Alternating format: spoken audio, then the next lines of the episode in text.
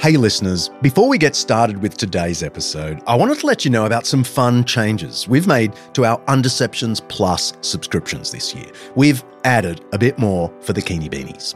We've planned a few extra singles episodes just for Plus subscribers that will scatter across the year. We've already dropped one of them, so there's that waiting for you. We're also planning a few live podcast events in Australia and the US in the next year. And Plus subscribers get first option on tickets, and they get a discount. You'll be the first to know. And we've added a new level of support. So if you're a die-hard fan of the show, you might like to check that out. It'll get you all the existing benefits plus a personalized message from me, which producer Kaylee tells me people actually want. And you'll get messages from the team and the opportunity to participate in a few Undeceptions recording sessions, like what's going on here right now. You'll literally be online with me and the team as I record my lines. It'll be embarrassing for me, but maybe some fun for the team and for you. As always, we are grateful for your support of the podcast. It's an expensive show to run, and we're always looking for ways to make it bigger and better. Your Undeceptions Plus subscription allows us to do just that. So head to undeceptions.com forward slash plus to become a subscriber today. Okay, on with the show.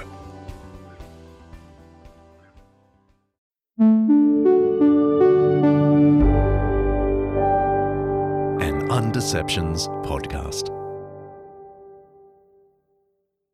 You know, I, I think this is actually fundamentally important for ensuring the long-term survival of life as we know it is to be a multi-planet species. Again, I'm not trying to be doom and gloom here, but the fossil record does show there have been many extinction events over the millennia, and these are from you know meteors, from supervolcanoes, from just natural climate variation, um, which does it, it, does become very severe, but uh, at a pace that would seem slow to us. And then eventually, the, the sun's going to expand and engulf Earth, and, and what we burn to. I'm trying to be doom and gloom. so the sun is going to explode. Is really your message? The sun is going to explode. Is is how it's going down. So we need to go to Mars. Technically, expand and incinerate Earth. Okay, all right. this is this is for sure going to happen, but not anytime soon. All right, so that therefore we need. That's tech mogul Elon Musk talking about the end of the earth. He's chatting to Kara Swisher on the Sway podcast back in 2020, and he's arguing that there needs to be more innovation in spaceflight so that by the time the sun dies, humans will be long gone from the earth. He's not crazy about the sun. The science checks out. In five or so billion years, the sun that sustains our solar system will die and the earth will be burned up in the process. This is not the most uplifting way to start our seasonal Q&A episode, but one of our listeners asked a question about the fading sun and whether it means that the universe itself, not just the humans in it, has fallen from God's grace. There are actually quite a few curly questions provoked by our recent Kingdom Come episode. Questions about the future of the universe, heaven and hell, and all of that. As well as plenty of other questions about a bewildering range of topics, some of which push me to the edge of what I know, perhaps beyond. Thanks so much for all your questions. Let's get stuck in. I'm going to hand over to producer Kaylee and director Mark between my answers just to catch my breath. But first, I'm John Dickson, and this is Undeceptions.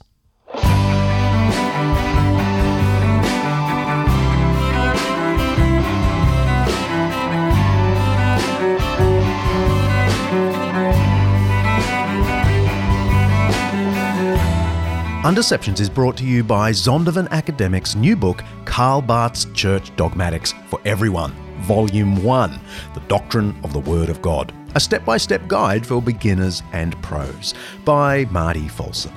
Each episode at Undeceptions, we explore some aspect of life, faith, history, science, culture, or ethics that's either much misunderstood or mostly forgotten. And with the help of people who know what they're talking about, except for our Q&A episodes, we're trying to undeceive ourselves and let the truth out.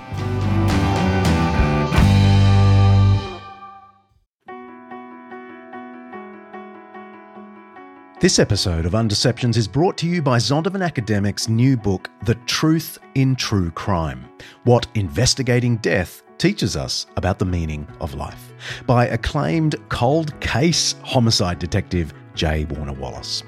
After years of investigating the causes behind deaths and murders, chasing leads and solving crime, Wallace decided to focus some of those same instincts on the most notable death in human history, the death of Jesus. And while a few of Wallace's cases remain open, unsolved mysteries, the death of Jesus obviously wasn't one of them. His investigation transformed him from atheist to believer. Many of us are hooked on the latest true crime podcast. I'm looking at you, my darling buff. But Wallace reckons there's more than mere entertainment to be found in some of the big murder mysteries of his career.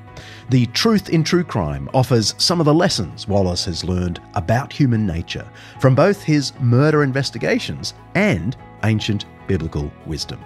It's a cool idea for a book.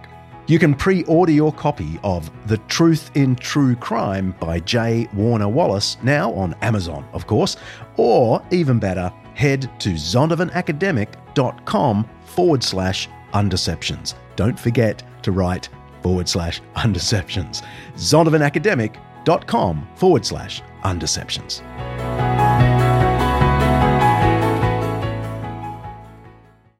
Here's our first question sent in by Brad.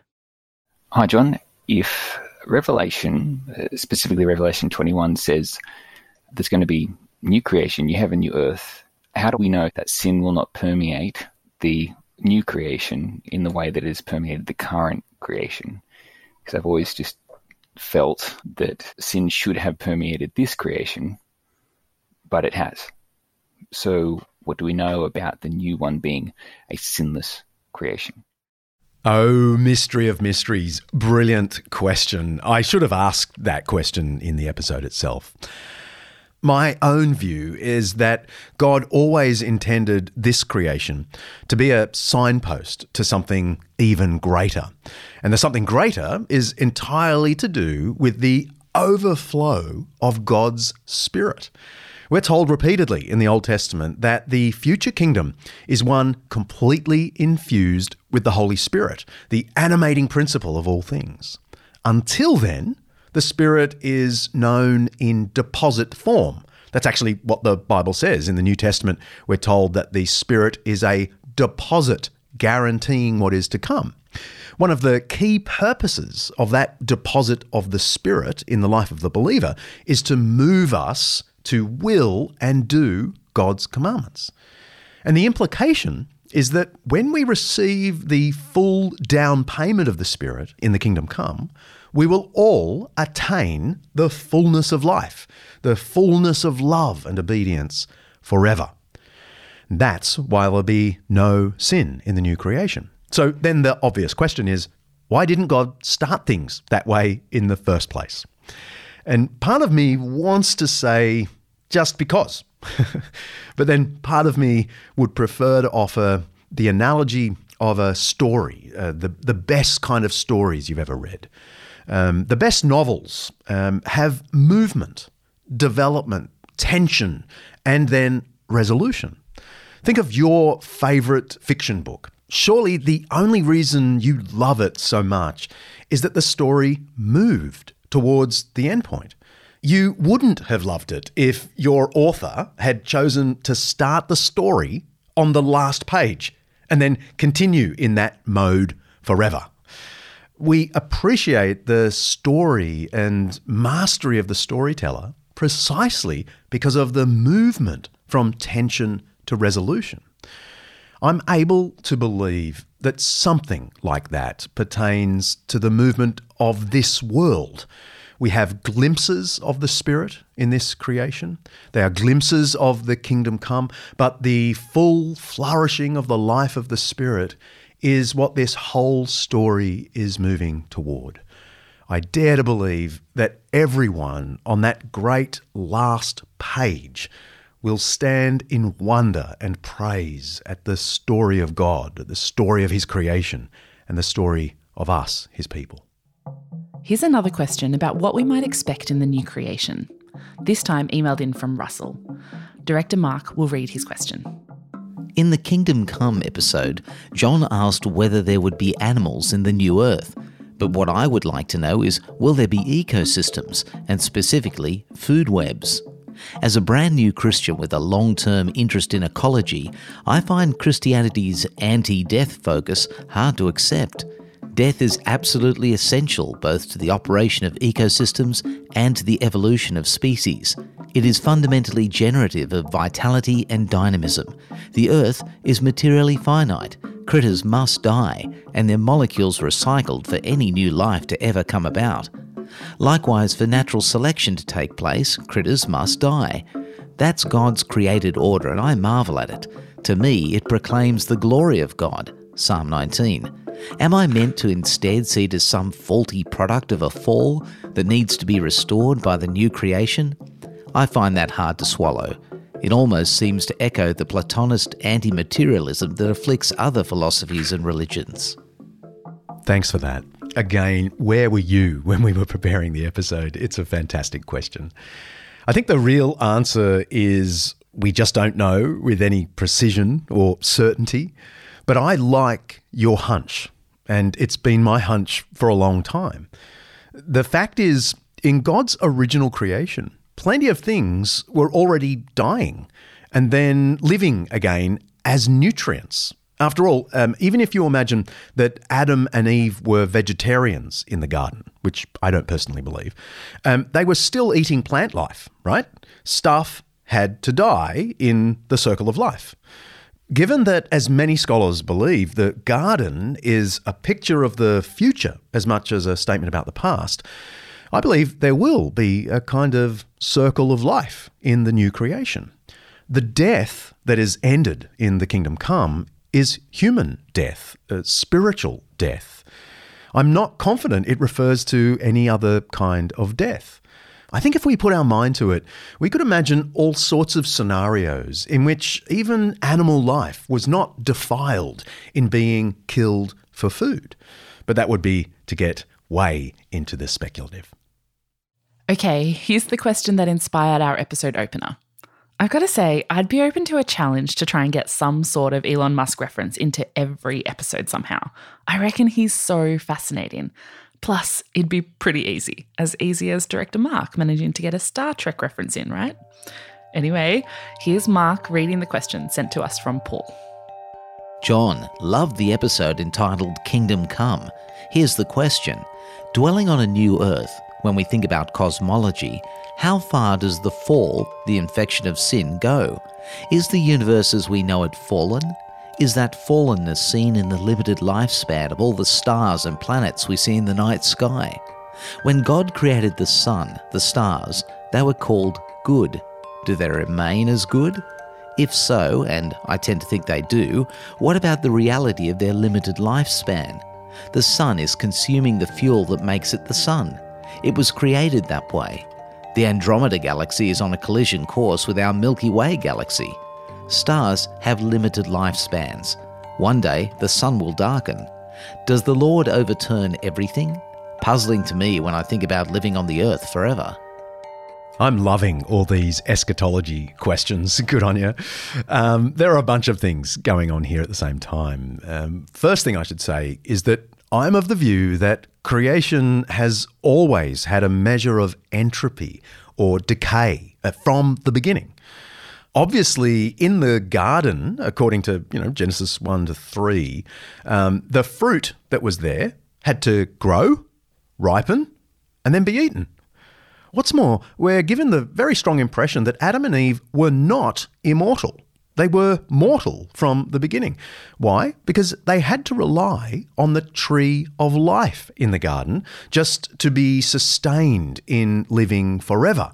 There's nothing intrinsic, you know, in their bodies that would go on forever. They had to depend on the tree of life. That's how they were sustained. In the imagery of the garden, this tells us that nothing, even in a good creation, was in itself perfect and immortal.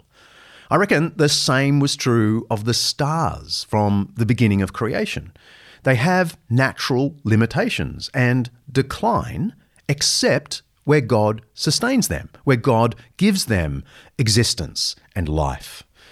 I reckon the curse on the creation, described in Genesis chapter 3, can be thought of as God loosening ever so slightly his sustaining grip on creation.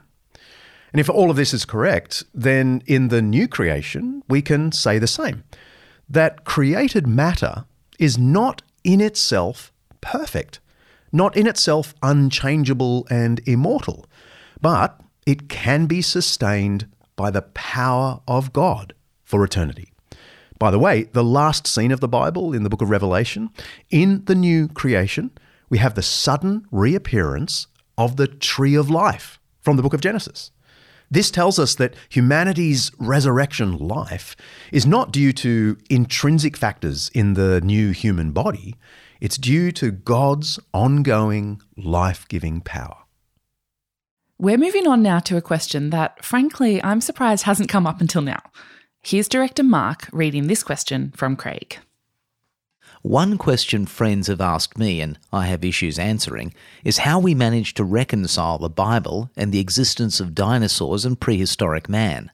The world accepts that dinosaurs were around millions of years ago, while in the Bible there is no mention of them, and it does not present it possible that the world is millions of years old. In their mind, the existence of dinosaurs, prehistoric artifacts, and fossils is proof that the Bible cannot be taken seriously.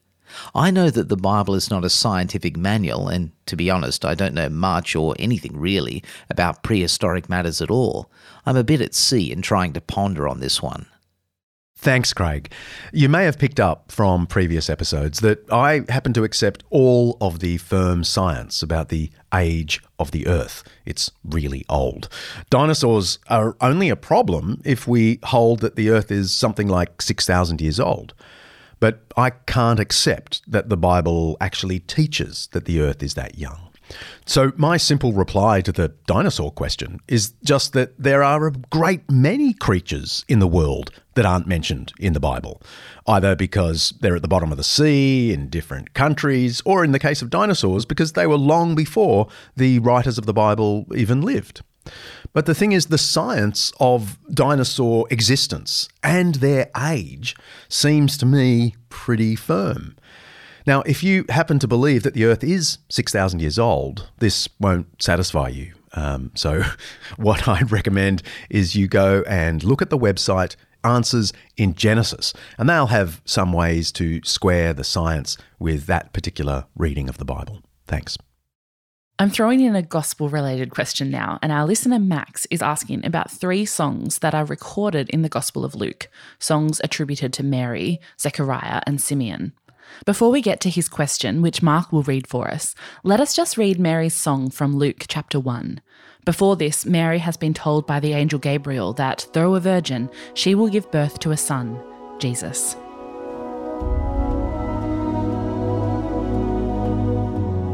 My soul glorifies the Lord, and my spirit rejoices in God my Saviour, for he has been mindful of the humble state of his servant. From now on, all generations will call me blessed, for the Mighty One has done great things for me. Holy is his name. His mercy extends to those who fear him from generation to generation. He has performed mighty deeds with his arm. He has scattered those who are proud in their inmost thoughts. He has brought down rulers from their thrones, but has lifted up the humble.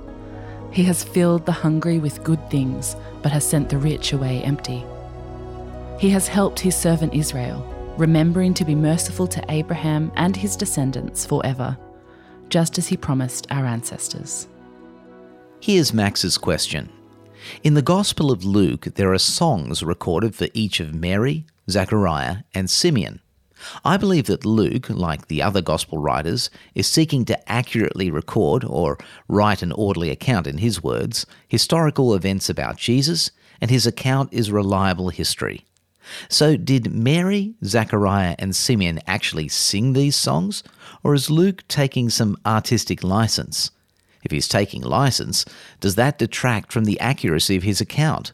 Or do you think it even matters? I know. It sounds really implausible. It's a bit like watching a musical, you know, where suddenly the actors break out into song. Um, that only works because you know the composers have worked hard producing the material and then placed them on the lips of the actors after the fact. So, how on earth did Mary, for example, have a song ready to go for that situation? I think these songs are heavily reworked hymns that reflect the real praise offered by these historical figures. We know that the speeches in the book of Acts are essentially Luke's own attempt to summarize what he knows the apostles preached. There's no way these speeches are verbatim reports. I mean, for one thing, that would mean the apostles only ever preached for about 60 seconds. No, it was perfectly acceptable in ancient historical writing for an informed author to compose speeches that are accurate representations of what was said by the key figures. And I think something like this applies to the various songs we see in the first couple of chapters of the Gospel of Luke. But I'd want to add a couple more thoughts. Ancient Judea and Galilee were hymn singing cultures. It was a daily practice for them to sing the Psalms, for example. This was so in the blood of the pious that I can easily believe that a devout girl like Mary or an old priest like Simeon could break out into extempore praise to God in a form that sounded very much like the Psalms that they said every single day. Open any commentary on the Gospel of Luke, and you'll see that these songs in Luke chapters 1 and 2 have resonances with Old Testament poetry and phraseology virtually in every line. And the only other thing I'd add is that once these stories of Jesus' birth and the story of the reaction of these pious ones began to be reported widely, I think Christian communities honed these poems of praise into the final form we find in Luke's Gospel. I love how many of you are starting to record your questions via our website. It's so lovely to hear your voices. Our next question is from Chris. Hi, John. My 15 year old son Billy is expressing his Christian faith in lots of different ways, which is really encouraging for me. But at the same time, he's been dealing with doubts for a while now, which center on his experience of growing up in a Christian family, surrounded by Christian beliefs. If I understand him right, his concern is that his upbringing and our encouraging him from a very early age to follow Jesus means that he feels he's not impartial enough in his decision making about what he believes. I've given him books like A Sneaking Suspicion to read, and we've listened to Nabeel Qureshi's excellent audio book, Seeking Allah, Finding Jesus. But the problem with those is that they're written from a Christian perspective. He wants to read a book or some books that have been written by a non Christian so that he can get their side of the story. And I want to respect the kid's approach to seeking the truth. I don't really know what book I would get him to read. I'm not sure how I could come up with one book or even a few that covered off the major issues with Christianity from a non Christian perspective. I think what I'm looking for is the anti John Dickson, like a thoughtful, considerate, and humble advocate against Christianity. I'll be honest with you, Chris. Um, I think atheist apologists, for want of a better term, are decades behind the Christian defense of the gospel. What I mean is that there are some really smart, compelling, skeptical writers out there Sam Harris, Richard Dawkins on a good day, uh, Christopher Hitchens, and so on. But they all tend to be the mirror image of the worst kind of fundamentalist Christian apologist of yesteryear. They're all prone to a mean spirit, um, wild exaggerations, skewing of evidence, and sometimes much worse. There is probably a wide open market for some mild mannered atheist to write a respectful, knowledgeable critique of Christianity, one informed by the best scholarship, and one that has a sympathy and respect toward those who find themselves compelled by Christianity. I think that's the key. The best public advocacy for the Christian faith comes from those who are sympathetic to people's doubts about Christianity and can write or speak with a certain warmth and affection. There are quite a few Christians like that. I'm not aware of any atheist apologist like that. We've got a bunch more questions for you coming up, so stay tuned. How is it possible to love our enemies? How can we help someone who has been hurt by the church? And if God knows everything, what's the point of prayer? That's all after the break.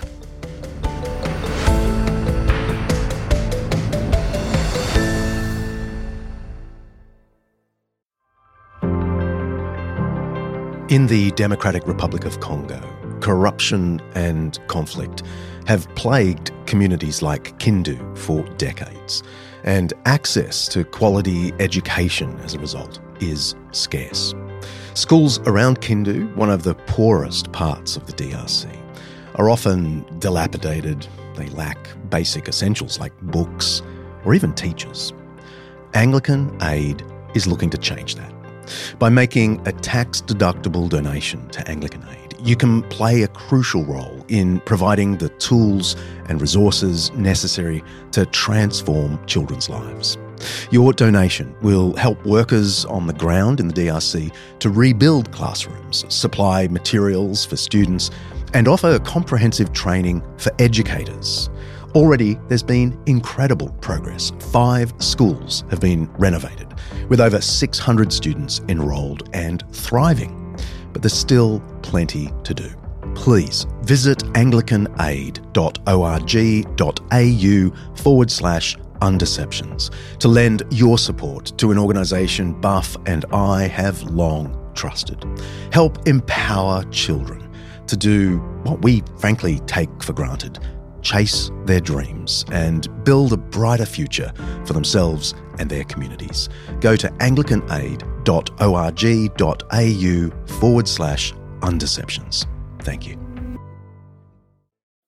In our world lead now, Vladimir Putin taunted the West during his speech today. In a dig at the United States, Putin declared an end to what he called the unipolar world. He also claimed Western efforts to crush Russia's economy have failed. He has a point there. Earlier this week, the New York Times cited a study showing that Russia's oil revenue is soaring despite Western sanctions.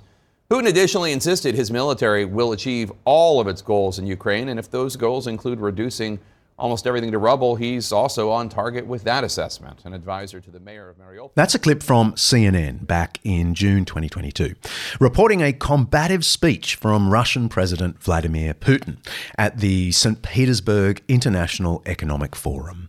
After six months of bloody war that has seen the death of more than 10,000 people, including thousands of civilians, there's not much sympathy outside Russia for its president.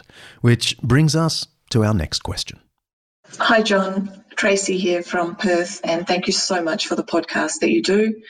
My question is I'm struggling with the war in Ukraine, and as a Christian, we are meant to love everyone. So, how do we love Vladimir Putin? Wow. I have the same difficulty. I even catch myself sometimes wishing for Putin's speedy demise. I probably shouldn't broadcast that. Anyway, but then I try to analyze the situation and my own motives. There is, of course, something righteous about revenge. We often forget that God isn't against revenge. He just insists that he's the one who's best placed to pull it off. Vengeance is mine, says the Lord. The point being, we shouldn't take revenge because we'll inevitably get it wrong. But the revenge instinct can often be a righteous thing. Okay, so what about Putin? When I return to the core idea of love, I can find a way to love Putin, even without liking him and even wishing God would take revenge on him. In a recent episode, I can't remember exactly when, I discussed the definition of love given by Thomas Aquinas in the 13th century. He said that we love insofar as we will the good of the other and work for it. I think that's helpful. I don't have to feel warm and fuzzy about Putin, but I do have to wish for his good. And his good is precisely that he discovers where he's wrong and pursues the path of peace. So, the way I love Putin is to wish for him to come to his senses and to work for that in my prayers. We're moving on now to answering a few questions about our recent episode on transgender, which is actually our most downloaded episode ever on the podcast. We did a live Q&A back in June for our Undeceptions Plus subscribers specifically on this episode. We were overwhelmed with questions afterwards. It's such a complicated topic, and the episode certainly gave me a starting point from which to think more deeply. Here's two questions we received from Susan and Kate. They can take it from here. My question is so what now? If we are looking after one another and compassionate towards one another, regardless of their gender identity, then what would the Bible say about those gender identities that are not with their birth gender intermarrying? What now? Is it classified as a homosexual relationship then? Does God recognize the validity of such a marriage or a union? Where do gender diverse people who identify as non binary fit into the discussion? And secondly, how should we approach and pastorally care for gender diverse Christians who desire a romantic relationship? For example, a trans woman with a cisgender man. Thanks. Thank you uh, for these questions. They are really important ones. In fact, in a section of the interview with Dana that we didn't end up playing for the sake of time, I did ask her what she thought about uh, marriage and her prospects and so on. But I don't want to speak uh, for her at this point. I just want to acknowledge that you've asked the right, good next question. Let me give you my own view for what it's worth. My hunch is that for genuinely intersex people, that is, um, people with Klinefelter syndrome, where their sex remains profoundly indeterminate, I reckon we need to let them choose their romantic partner based on their perception of who they are and who their complementary sex partner should be. Uh, this is because there's no actual way of conclusively determining whether they are male or female. But I must admit, I feel very differently about both transgender people, that is, people who identify as something other than their biological sex, and also about non binary people, that is, people who say they have no gender or sex. Because I'm a sex realist. I, I believe the body really matters and does determine our life course to a, to a high degree. Personally, I couldn't conduct the wedding of a transgender woman to another male, or for someone who says they're non binary, though they're biologically male. I couldn't marry them to another woman. As I've said many times before on the podcast, I think the only logical and wise understanding of marriage is that it's between a man and a woman. That is the only kind of human relationship that is oriented toward creating and nurturing shared offspring. None of which, though, should change how I personally interact with people who see things differently and then act differently. Uh, the principle of compassion, just like the principle of conviction, never has to be sacrificed.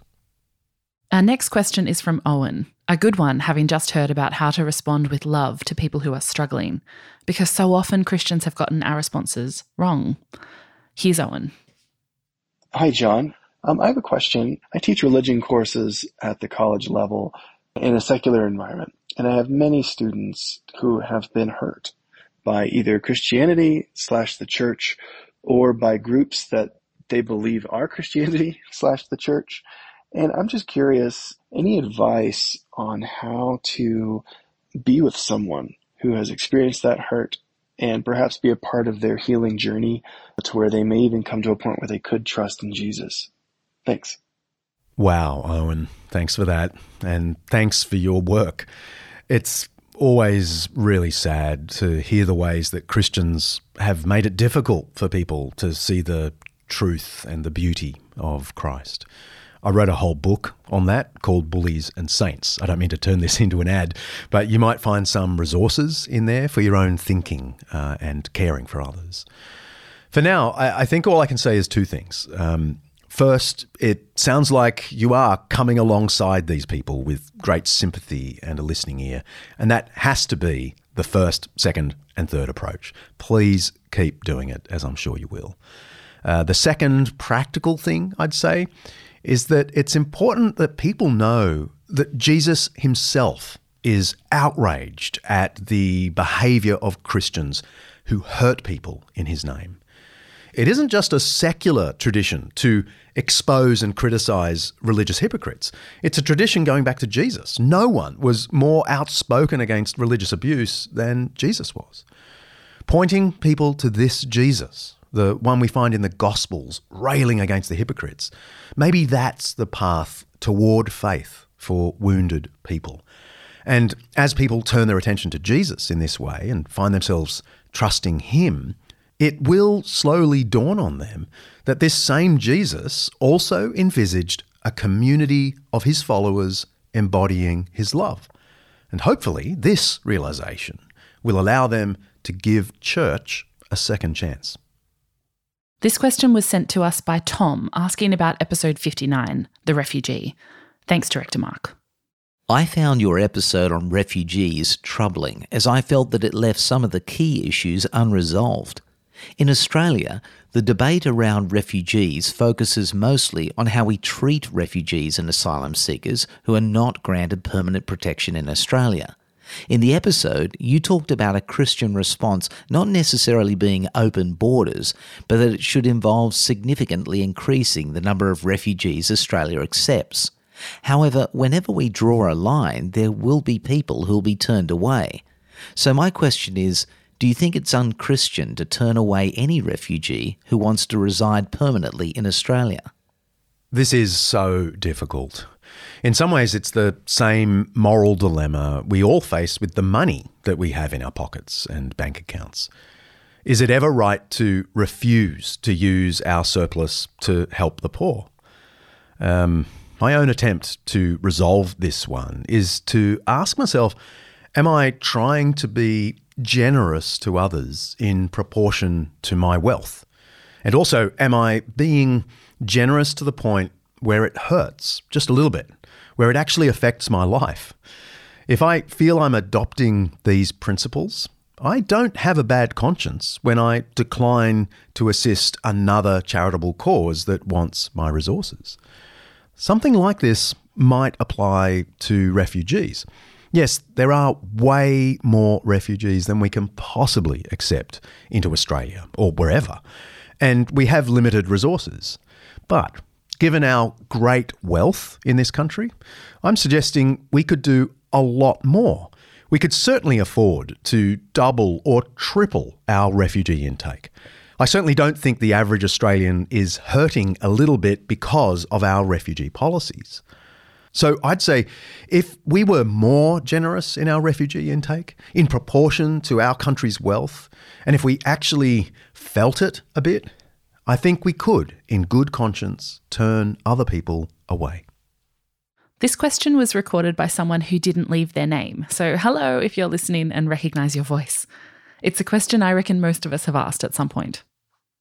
If God can actually see our hearts, what's the point of praying to Him? Because when we actually pray to Him, we're saying what's in our hearts. But it's God that knows everything, so what's the point of praying to Him? Many, many people have asked this question because it's a really good one.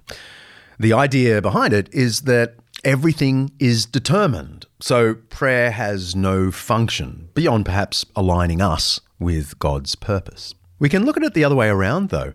What's the point of praying to God if He doesn't know everything? A God who doesn't know everything can't possibly answer our prayers because he himself would be speculating about the consequences of his mighty actions. I prefer to think that because God knows everything and can do everything, it makes sense for us who don't and can't to bring our humble requests to him, knowing that his knowledge of all things is precisely what enables him to answer our prayers. It doesn't matter that he knew what I would pray for and he knew the way he would answer it. In prayer, we're still ourselves participating in God's ordering and working of the world. There is a lovely passage in a C.S. Lewis essay about all of this. I have all of his essays on high rotation in my audiobooks. Um, here's what he wrote in a 1945 essay titled Work and Prayer. And believe it or not, the essay was printed in his now out of print collection of essays titled Undeceptions. Woohoo! Anyway, uh, here's the quote. I dug it out. It goes like this It may be a mystery why God should have allowed us to cause real events at all. But it is no odder that he should allow us to cause them by praying than by any other method.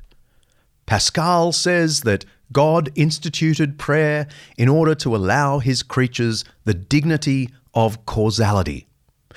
It would perhaps be truer to say that he invented both prayer and physical action for that purpose. He gave us small creatures the dignity of being able to contribute to the course of events in two different ways.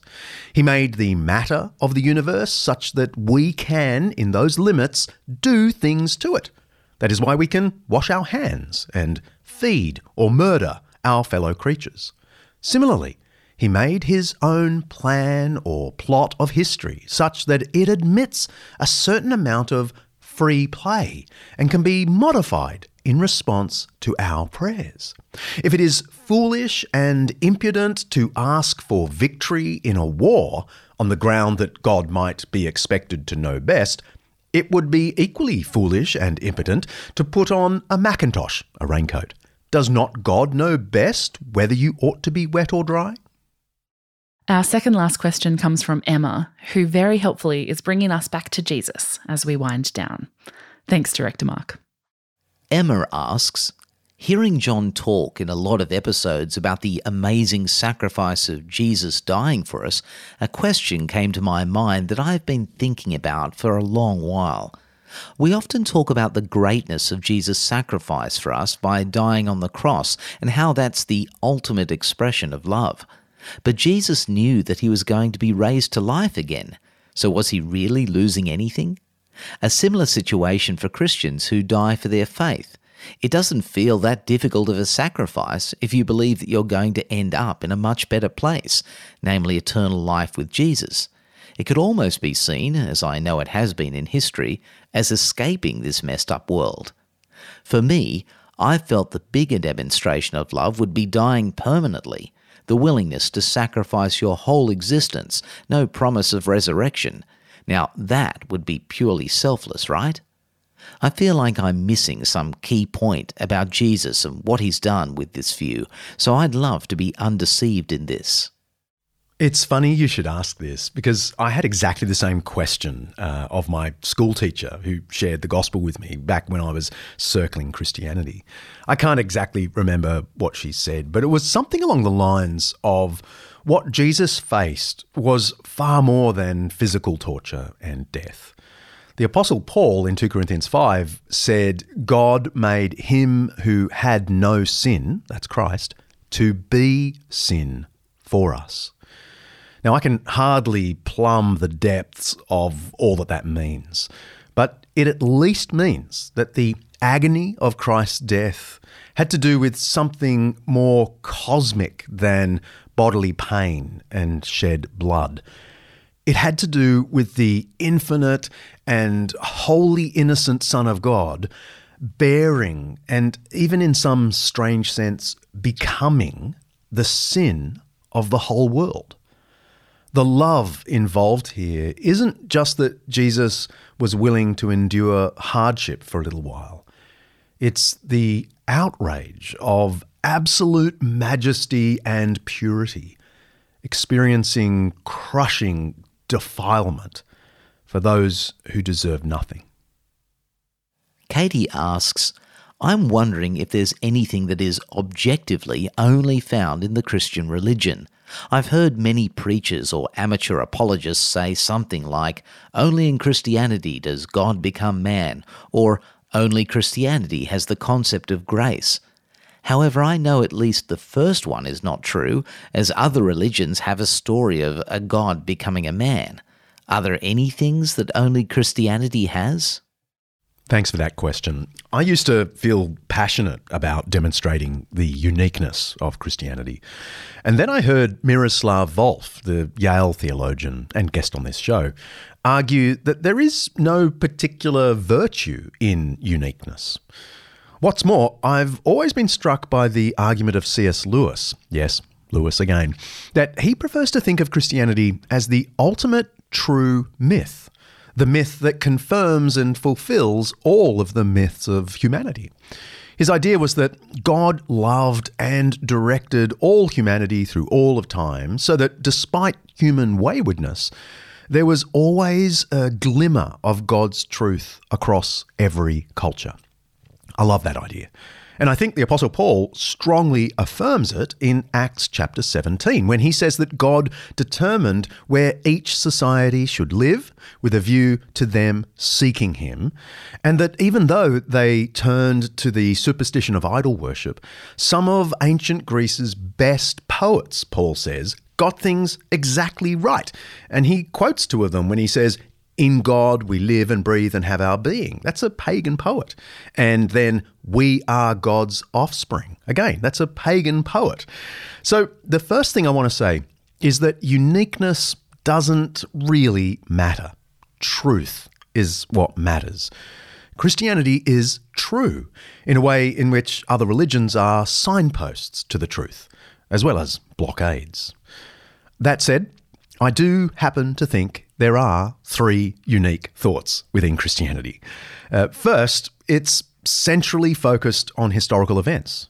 The core of the faith is about a man who lived in knowable time and space, who did certain things, who said certain things, who died by order of the fifth governor of Judea and rose again to be seen by people. This is a radical departure from the claims of every other religion, which usually focus on dreams or insights, divine dictation, visions, and so on.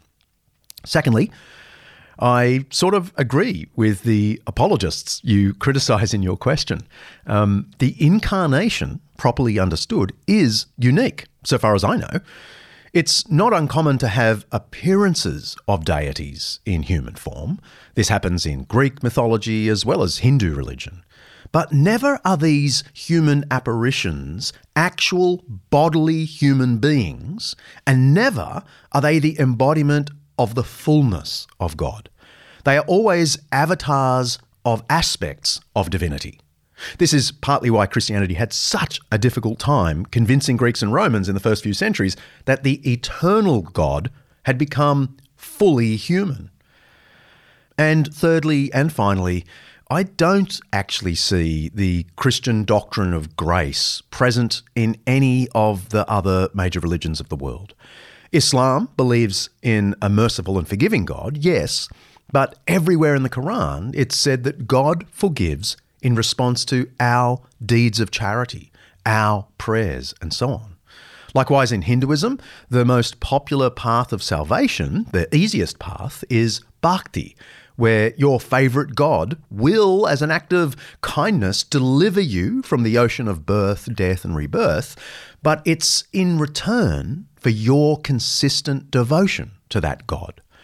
While both of these Islamic and Hindu concepts speak of salvation and kindness, they never go so far as to say what Christianity says. As the Apostle Paul puts it in Titus chapter 3, one of my favourite passages, when the kindness and love of God our Saviour appeared in Jesus, he saved us not because of righteous things we had done, but because of his mercy. But as I say, if you don't like any of that, just remember that uniqueness isn't a special virtue, and the wonder of Christianity is the way it fulfills the hopes of all humanity.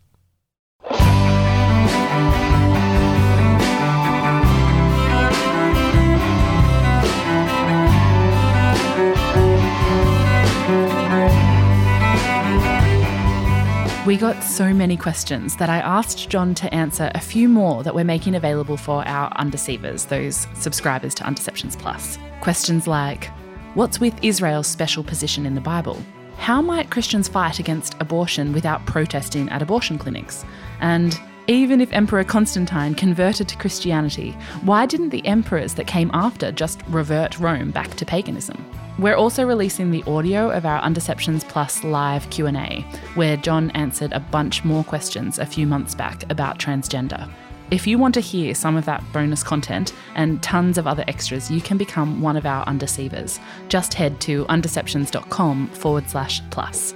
By the way, if you're playing along in our August competition celebrating 1 million downloads of the podcast, our very last in episode code word is question.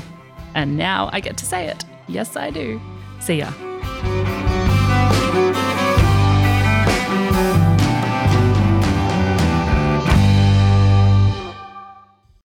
Ooh, the credits. Let's see if I can do this from memory now.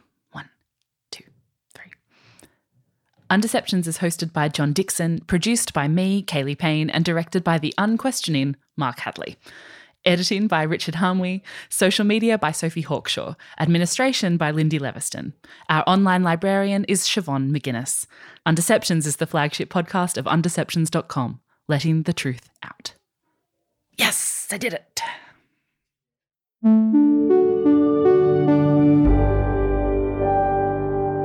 Undeceptions podcast.